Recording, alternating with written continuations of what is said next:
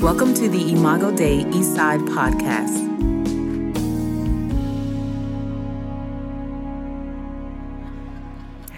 So what I want to do today is just kind of give you an overview.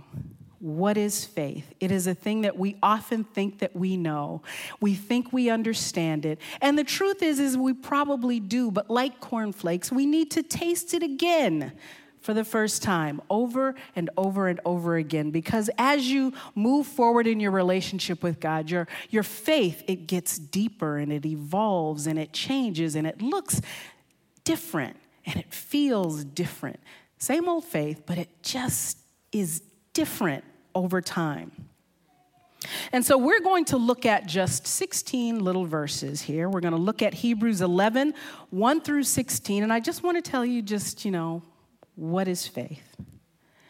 So the first three verses of our text, verses one through three in Hebrews eleven, say, "Now faith is confidence in what we hope for and assurance about what we do not see. It is what the ancients were commended for. By faith we understand that the universe was formed at God's command, so that what is seen was not made out of what was visible." So here are the first three things I want you to understand about faith. First thing, faith is not detached from reality. Faith just has a different understanding of reality. Faith is expecting. It's not suspecting. When we look at that first verse and we see that it says, faith is the confidence in what we hope for and assurance about what we do not see. It's not saying that faith is blind. It's not saying that faith sees what's not there. Faith is about seeing the not yet, not the not real. Does that make sense? Yes. Faith says, look, I'm not blind. I just happen to see what is invisible. But what is invisible is in fact there. So faith is, is, is hearing the invisible God and moving according to his word. Faith is reasonable even when it seems to be beyond reason. Now, I don't understand all that God is or all that God does, but I do know that someone beyond me has captured my heart, and someone in me draws me to him. I understand that the most excruciating experiences of my life only make sense because someone beautiful died on a cross for me. And so I wouldn't trade any scrape, any bruise, any bump, any difficult situation. I wouldn't trade any of it because all of it led me to this place right here where I can tell you with absolute certainty that you might not see God, but God is real. And so I wouldn't trade anything that has gotten me to that point. I understand that mathematically my life is not supposed to add up to peace or joy or thanksgiving or laughter or abundance. And yet, here I am. Having gone through some really difficult things, you can still see all thirty-six of my teeth when I think about God. Like my mother used to say, you don't know like I know what God has done. And so I understand that all of those things are true because I am his, El Kanah, God, the jealous one, who says, you belong to me. So faith makes sense even when it looks like nonsense to the world. In fact, Paul tells us in First Corinthians that the things of God are understood by the Spirit of God that lives in us. And without that Spirit, all of this seems like so much silliness. So don't be too hard on the people that you know who don't know Jesus, who think it's silly that you live the way you live or that you know the things you know because they can't see them. And so they may not pray to the invisible God that they would see what you see. And so that's your job, right? Is to see that they don't understand and not see them as enemy, but see them as somebody to be prayed for and somebody to be cared for. So not only do we have a different understanding of reality through our faith, but faith becomes the new definer of our identity. Hebrews eleven two says, this is what the ancients were commended for. And what that means is by faith, the ancients or our ancestors obtained a good reputation, a testimony, a witness. So what they were known by is how they believed and what their faith was. Now, this part of the book of Hebrews, Hebrews eleven through twelve, is often called the Hall of Faith. And it's called that because there are examples of lots and lots of people who, by faith, lived their lives a particular and certain way. Now, my favorite of the people who lived by faith isn't actually in that list of people, though it is a pretty impressive list. My favorite is the guy who died on the cross next to Jesus, because first of all, let's just let's just think about that for a second. Jesus is dying on a cross, and he knows why he's dying on a cross. And he's got this dude next to him who's like, I'm dying on a cross, and I know why I'm dying on a cross, because I'm a bum. Because I'm a thief, because I'm a criminal, because I did some stuff I shouldn't. I should be up here on this cross. But that guy, that guy managed to stop dying long enough to look at Jesus and tell his friend, this guy shouldn't be up here. This guy should not be up here. So look, when you come into your kingdom, when, not if, I see your kingdom. I see it. When you come into that thing I cannot see, don't forget me. Look back and see me. And Jesus says, today you will be with me in paradise. I love this guy. I always imagined that if I were going to preach a sermon at a senior citizens home, I would talk to people who didn't have much longer to live on this earth. And I'd say, what are you doing with the time you got left? Because this guy, this guy was amazing. Because I would have spent the last part of my life just crying about how much it hurt to be up on that cross because I believe I'm supposed to be up there. And yet, knowing that I'm supposed to be up there, making a conscious decision that my life will not be defined by the biggest mistake I ever made, I look at Jesus and I say, I need you to remember me. I don't deserve to be remembered, but I need you to remember me. I deserve to be up here, but I need you, when you come into your kingdom, to remember me. And so even though we don't know his name, we call him the thief on the cross, right? But the only reason we call him that is because we don't know his name. If his name was Fred or Howard or something like that, then we'd call him that. Because the thing that he's known for is the faith that caused him to say, when you come into your kingdom, don't forget me. Do not forget me. And so he is known by his faith. So two thousand years after this guy dies, we're talking about it. We're not really talking about the other guy. We're talking about this guy. We only talk about the other guy as a way to contrast this guy. This guy's better than that guy because of his faith. And so you you look at that and you go, that's amazing. Because now the identity of this man is attached to, shaped by, defined by his faith. And this is what the writer means to say, by this, the ancients were commended. Now, you would think that right after this, that the writer would go straight into the examples of what it means to have faith. It's like, this is faith, and this is what you do when you have faith. And he would. He kind of almost does, but he takes a little stutter step that seems like a sidestep at verse three in Hebrews eleven.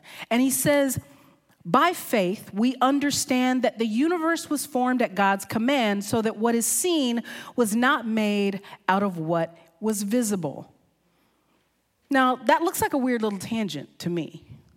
But what it looked like to the Hebrew readers, to the people who understood what he was doing, it looks like what it actually was, which was a tool or a literary device that would recalibrate their thinking. Now, I don't have time to go into all of it, but I did geek out on it, so I got to bring a little bit to you. So there's this, this structure in poetry called a chiasm. And all a chiasm is, is it's a way to shape a thing so that you make a particular point. And the things that come before the center and come after the center kind of work their way toward the center. A really easy example would be Psalm twenty-three. Most of us know Psalm twenty-three, Lord is my shepherd, et cetera, et cetera. The center of that poem or psalm is for thou art with me. You are with me. Everything before that verse feeds into that. Everything after that verse, it's the same set of concepts or ideas, only they move outward instead of inward. So it kind of looks like this. Here's the center, here's the point, and it goes like this. This verse, verse three, is actually structured like that. By faith we understand that the universe, what we see, was formed, shaped, at God's command, the word of God, so that what is seen, shaped, was made out of what was not visible, what we see. So it just kind of works its way in to the voice of God or the word of God and works its way out from the word of God. Okay, that's all the geeking out you need to see. The reason is because that verse is there, not just as a tangent, but it's there to recalibrate their thinking and to give shape and lens to what follows. So now we have all of these examples. And if we had just gone from, okay, here's, you know, here's what faith is, here are some examples of faith, we would say, oh, we got to do that thing. But what it is, is he's telling them, no, what I need you to understand is the most important thing you, that you need to understand about faith is that faith comes by hearing, hearing by the word of God. That that is what your faith is shaped by, what God says, what God declares, what God commands. This is what shapes your faith, faith. And then you move You move out from there. Now he gets to the examples. Because what he's saying to these people who are going through, who are struggling, what you see is not all that there is. He's telling them that I understand that your problems seem like they're the boss of you, but God is in charge of your life. Your pain, it is speaking louder, but it cannot speak louder than your prayers. He's saying that giving in to that addiction is not better, even though it feels easier than failing over and over and over again in, ter- in your journey toward recovery, because the just man who's living by faith falls seven times but gets up eight. So he's saying, I need you to remember that. And so it gives shape. That passage, that verse in verse three, it gives shape. And so he says, if you allow what you see to shape your faith, then pretty soon you have allowed your circumstances to shape your hope. And it's what was happening to the Hebrew readers. Faith then became the substance of their resignation or their fear. Faith became the substance of their exhaustion, the evidence of things staring you in the face. The evidence was a table full of bills with not enough month at the end of your money. And so what happens is, what happens with my girlfriend Joanne when she was, her boys were young. They were ten, twelve years old, and they kept asking, I want a pair of sneakers, I want a jacket, I want a this, I want a that. And one day she just kept she just kept saying no, she kept saying no, and they kept looking at her like, why are you like the no queen? You always say no about everything we want. And what she did was she brought them to the dining room table, and she put all the bills on the dining room table. And then she took her paycheck and she put that on the table. And her son, Dwayne, looked at all those bills and looked at her paycheck, and he said, there's not enough. How do you pay all these bills with that paycheck? And she started talking to them about faith and started talking to them about God, started talking to them about the wisdom that came from the word of God, and take care of this today and not take care of this on this day, and wisdom in this area. But she began to explain to them and unpack what it meant to live her life and to raise three boys and one daughter by faith. And I mentioned Joanne because Joanne actually just sent me a picture of her very grown sons and daughter and her very grown grandchildren just this past week. I hadn't talked to her in a really long time. But the picture was just beautiful, and I looked at them, and all of them just have this amazing smile on their face. But she's got kids who raise their kids by faith.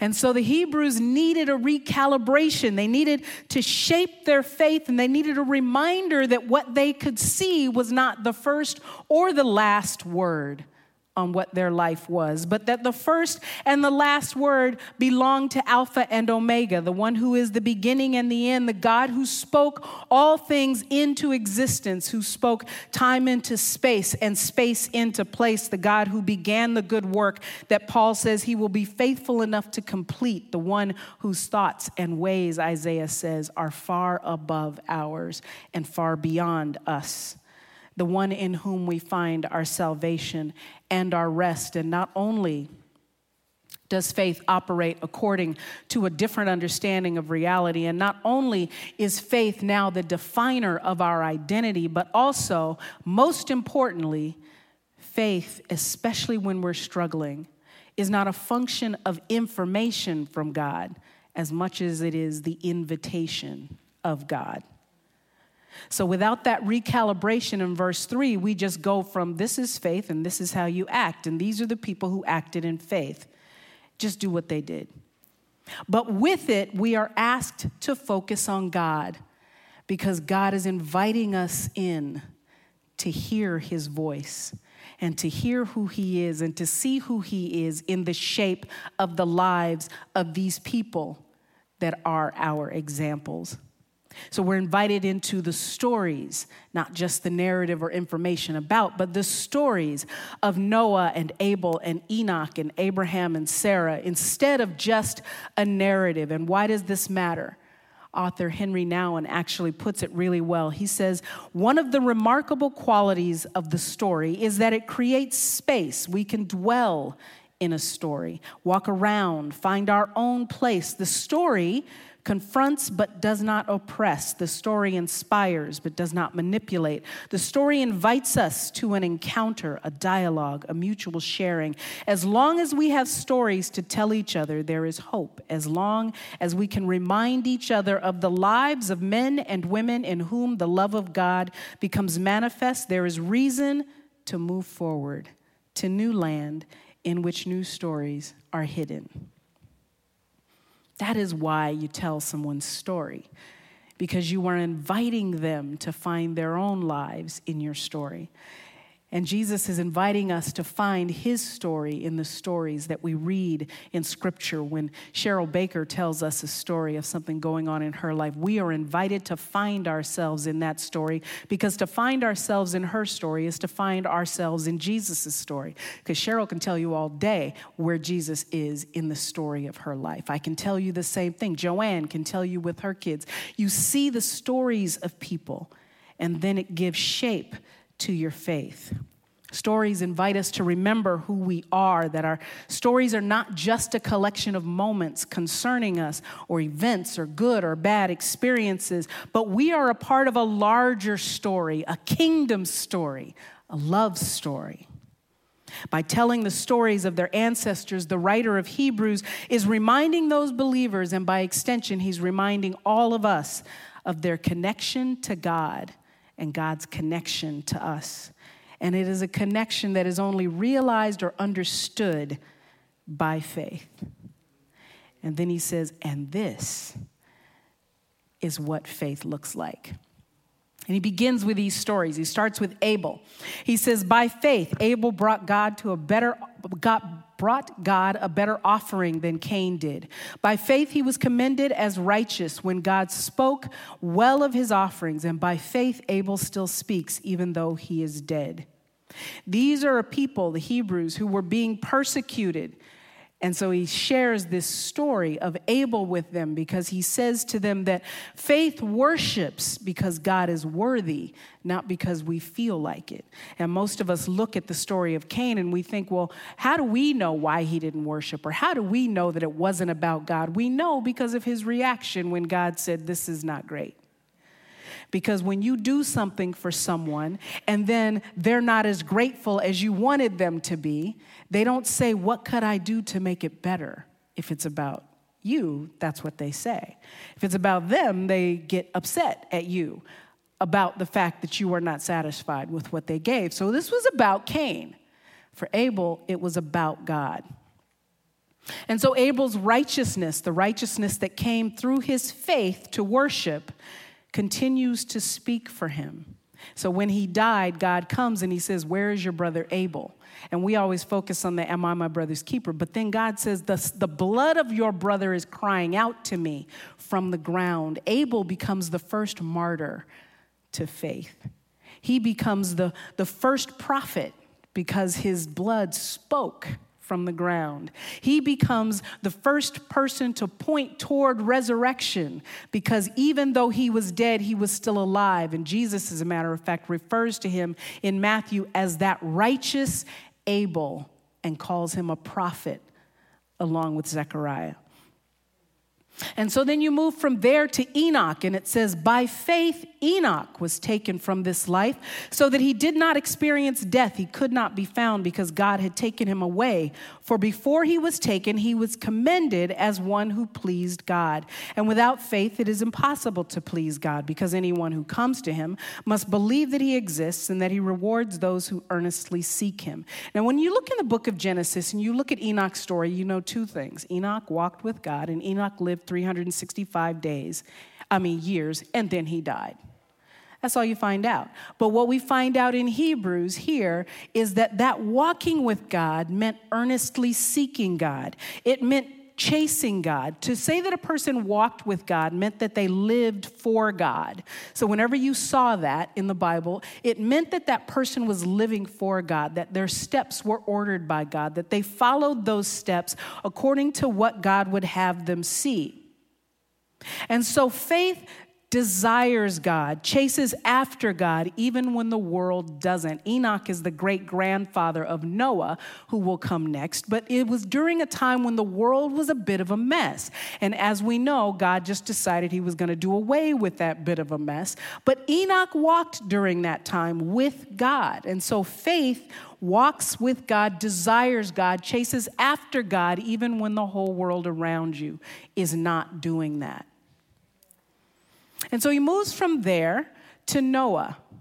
And so Noah, it says, by faith, when warned about things not yet seen, in holy fear built an ark to save his family. By his faith, he condemned the world and became the heir of righteousness that is in keeping with his faith.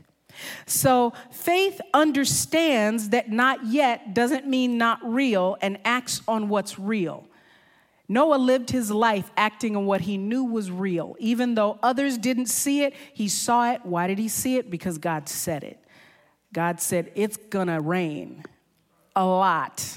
There's going to be a flood. I'm going to wipe this earth off, and you're going to need something to get into. And so he built this thing, and he must have looked like a crazy man while he was building this ark in this place where it had never flooded before, ever. And so he's building this thing, and it says that his faith, his faith condemned others because faith obeys God, understanding and knowing that its labor is not in vain.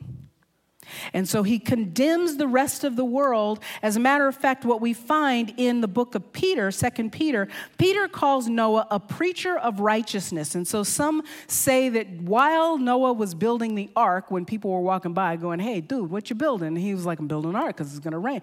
Nobody listened to him. So some scholars believe that Noah preached righteousness even as he was acting righteous. And when the rains came, he and his family, who were the only ones who believed, went into this ark and were saved.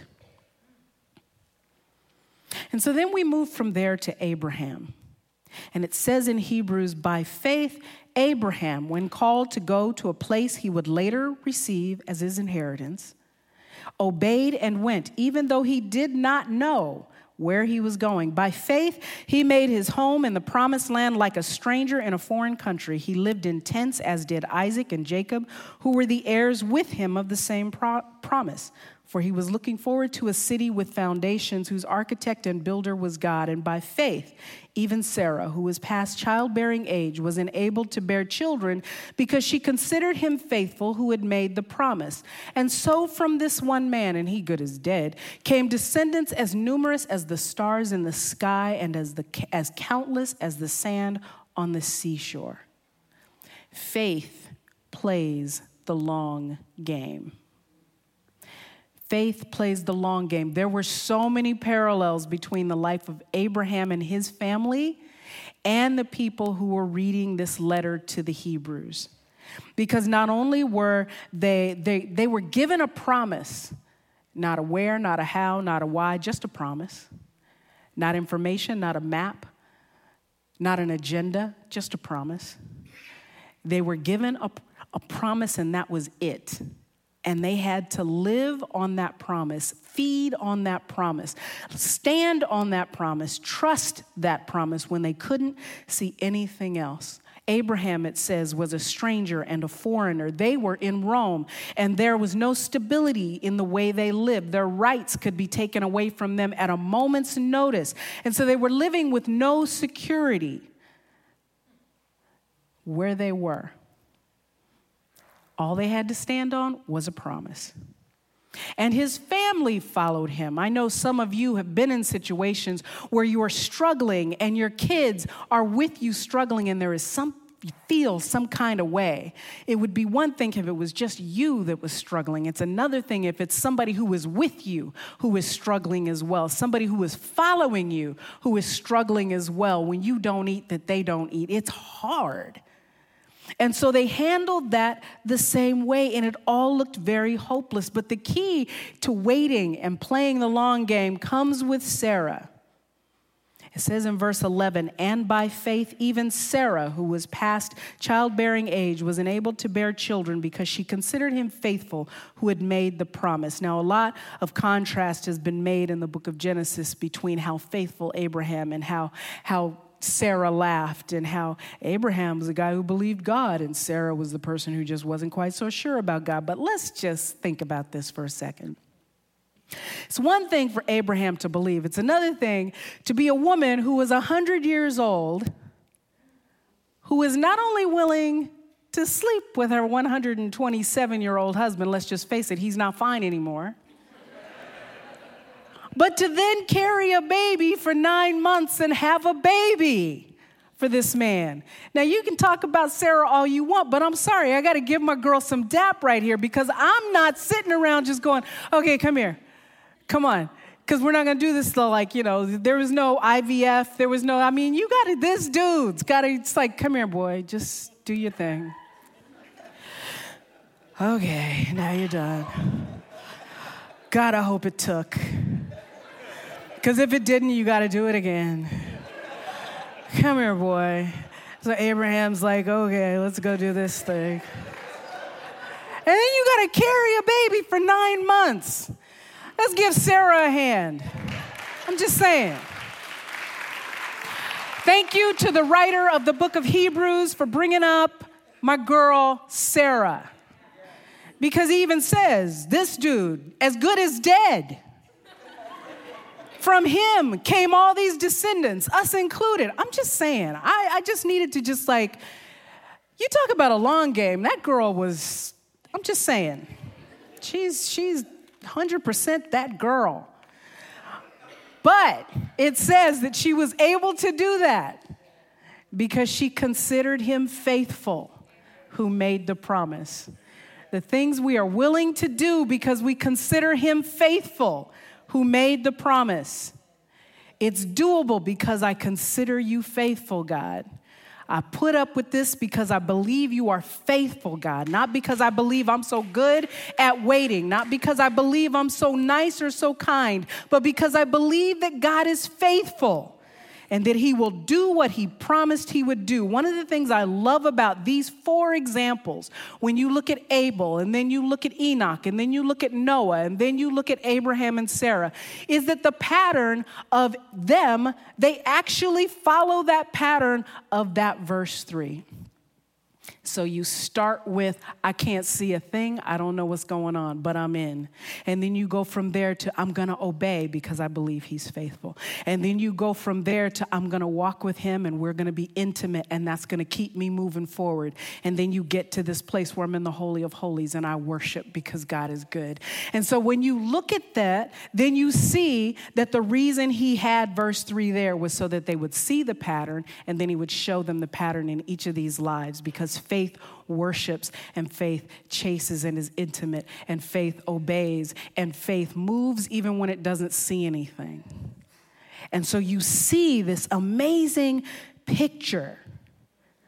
But understand this, that our faith is only as good as the object of our faith. If we are trusting and believing in the one who spoke the world into being, then we're fine. If we're believing in the one who cannot lie and swore by himself, then we're in good shape.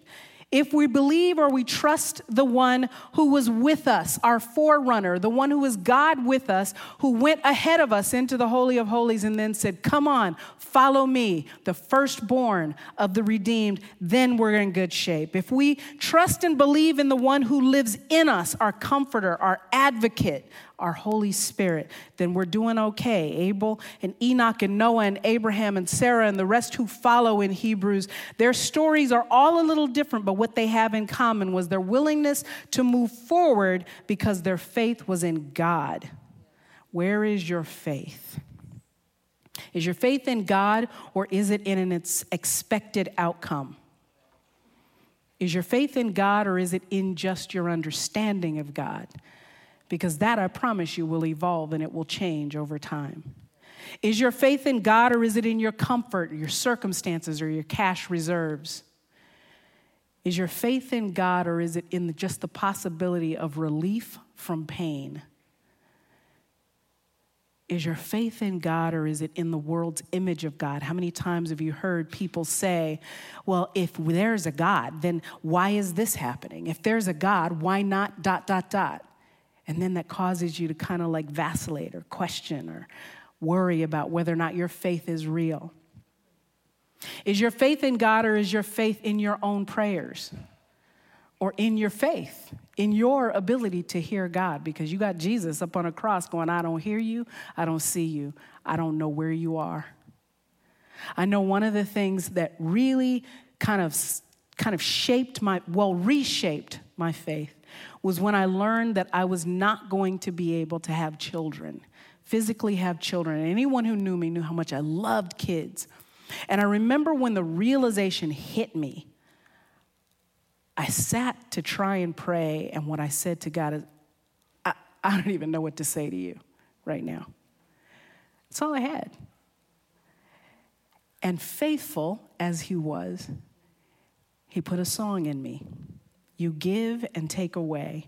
You give and take away. My heart will choose to say, Lord, blessed be your name. And so I wrote that in my journal. And I went to sleep. Because by faith, that was my prayer. And so while I cannot have kids, all kids have me. And so I think about just all of the amazing and good things that have come into my life through that experience. Excruciating experience. If I had kids, I'd be a very different person. If I had kids, I wouldn't watch out for yours. If I had kids, I wouldn't notice a child who is being abused or being mistreated because I'd be too busy taking care of my own, which would be my job. But I truly do believe, I don't know about anybody else, but I know God put me here on this earth to notice children, to love them in the moment that I have them, to care for them and to look out for them. Because in that moment, they might belong to you guys, but they belong to me too. And they belong to me more than you belong to me. So if I see you mistreating your kid, trust me, I'm on the kid's side. That's just how it is. And so Abel worshiped God. Enoch chased after God. Noah obeyed God. And they were willing to move forward because they had a different understanding of reality. because they had a new definer of their identity, because they took God up on his invitation to worship, to chase, to obey. And so communion is the invitation for us to declare what we believe and to invite others to believe what we declare. When we take communion, we join Abraham's family, who it says in Hebrews eleven, thirteen to sixteen, all these people, meaning Abraham's family, were still living by faith when they died. They did not receive the things promised. They only saw them afar off and welcomed them from a distance, admitting that they were foreigners and strangers on earth. People who say such things show that they're looking for a country of their own. If they had been thinking of the country they had left, they would have had the opportunity to return there. Instead, they were longing for a better country, a heavenly one. Therefore, God is not ashamed to be called their God, for he has prepared a city for them. Our faith makes us foreigners and strangers here because we long for something better and something more, something that was made possible because of the life that Jesus lived here on earth. Those of you who do not have your communion elements, raise your hand so that someone can bring them to you. We have some over here. On the night that he was betrayed, Jesus took bread and he broke it and he blessed it. Over here, Andrew. And back there in the back. And right here.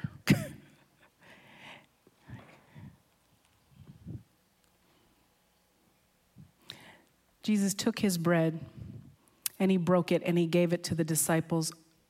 Over here? Yes? No? Okay. I like it how people look at me like, is she looking at me? Yes, I'm looking at you. And he said, this is my body. It is broken for you. Take and eat this.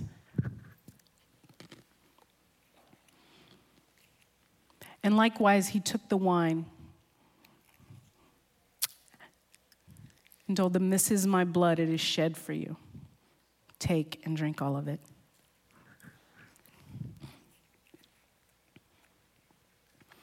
When we take communion, we declare that our hope is planted in a place that we cannot see. And the fruit we bear in our lives, we bear from this place that we cannot see. We bear our fruit not from how we were raised. We don't bear our fruit from where we are wounded, but rather where we are healed. We bear fruit from things that other people cannot see. So when they say, how could you, dot, dot, dot, we have an answer for them. By faith, we worship because Abel is, Abel's God is our God. And by faith, we walk because Enoch's God is our God. And by faith, we obey because Noah's God is our God. By faith, we believe. We refuse to turn back, even when we don't see or don't know or don't understand the how or the why or the directions or the map, because Abraham's God is our God. We invite and we encourage and we forgive and we love. And we feed the hungry, and we remember the prisoner, and we notice and reach out to the stranger and the foreigners among us, because our God is their God too. And so as we have the band come up for praise and worship, and as we have the prayer team get at the ready on the sides over here, I want us to think of faith not just as something that's individual, but as a thing that we all do collectively. Those who don't know Christ,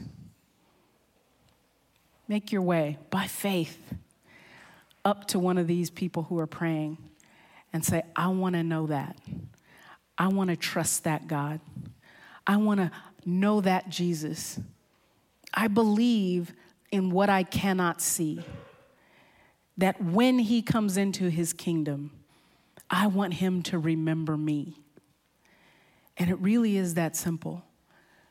When he comes into his kingdom, I want him to remember me. If that is the cry of your heart right now, find somebody, whether they're at this doors or somebody that you saw praise and work during praise and worship, some, just, just tap them and say, I want that to be the cry of my heart, that when he comes into his kingdom, that he would simply remember me. Faith worships. Faith obeys. Faith chases after God. Faith plays the long game. Let's worship our God.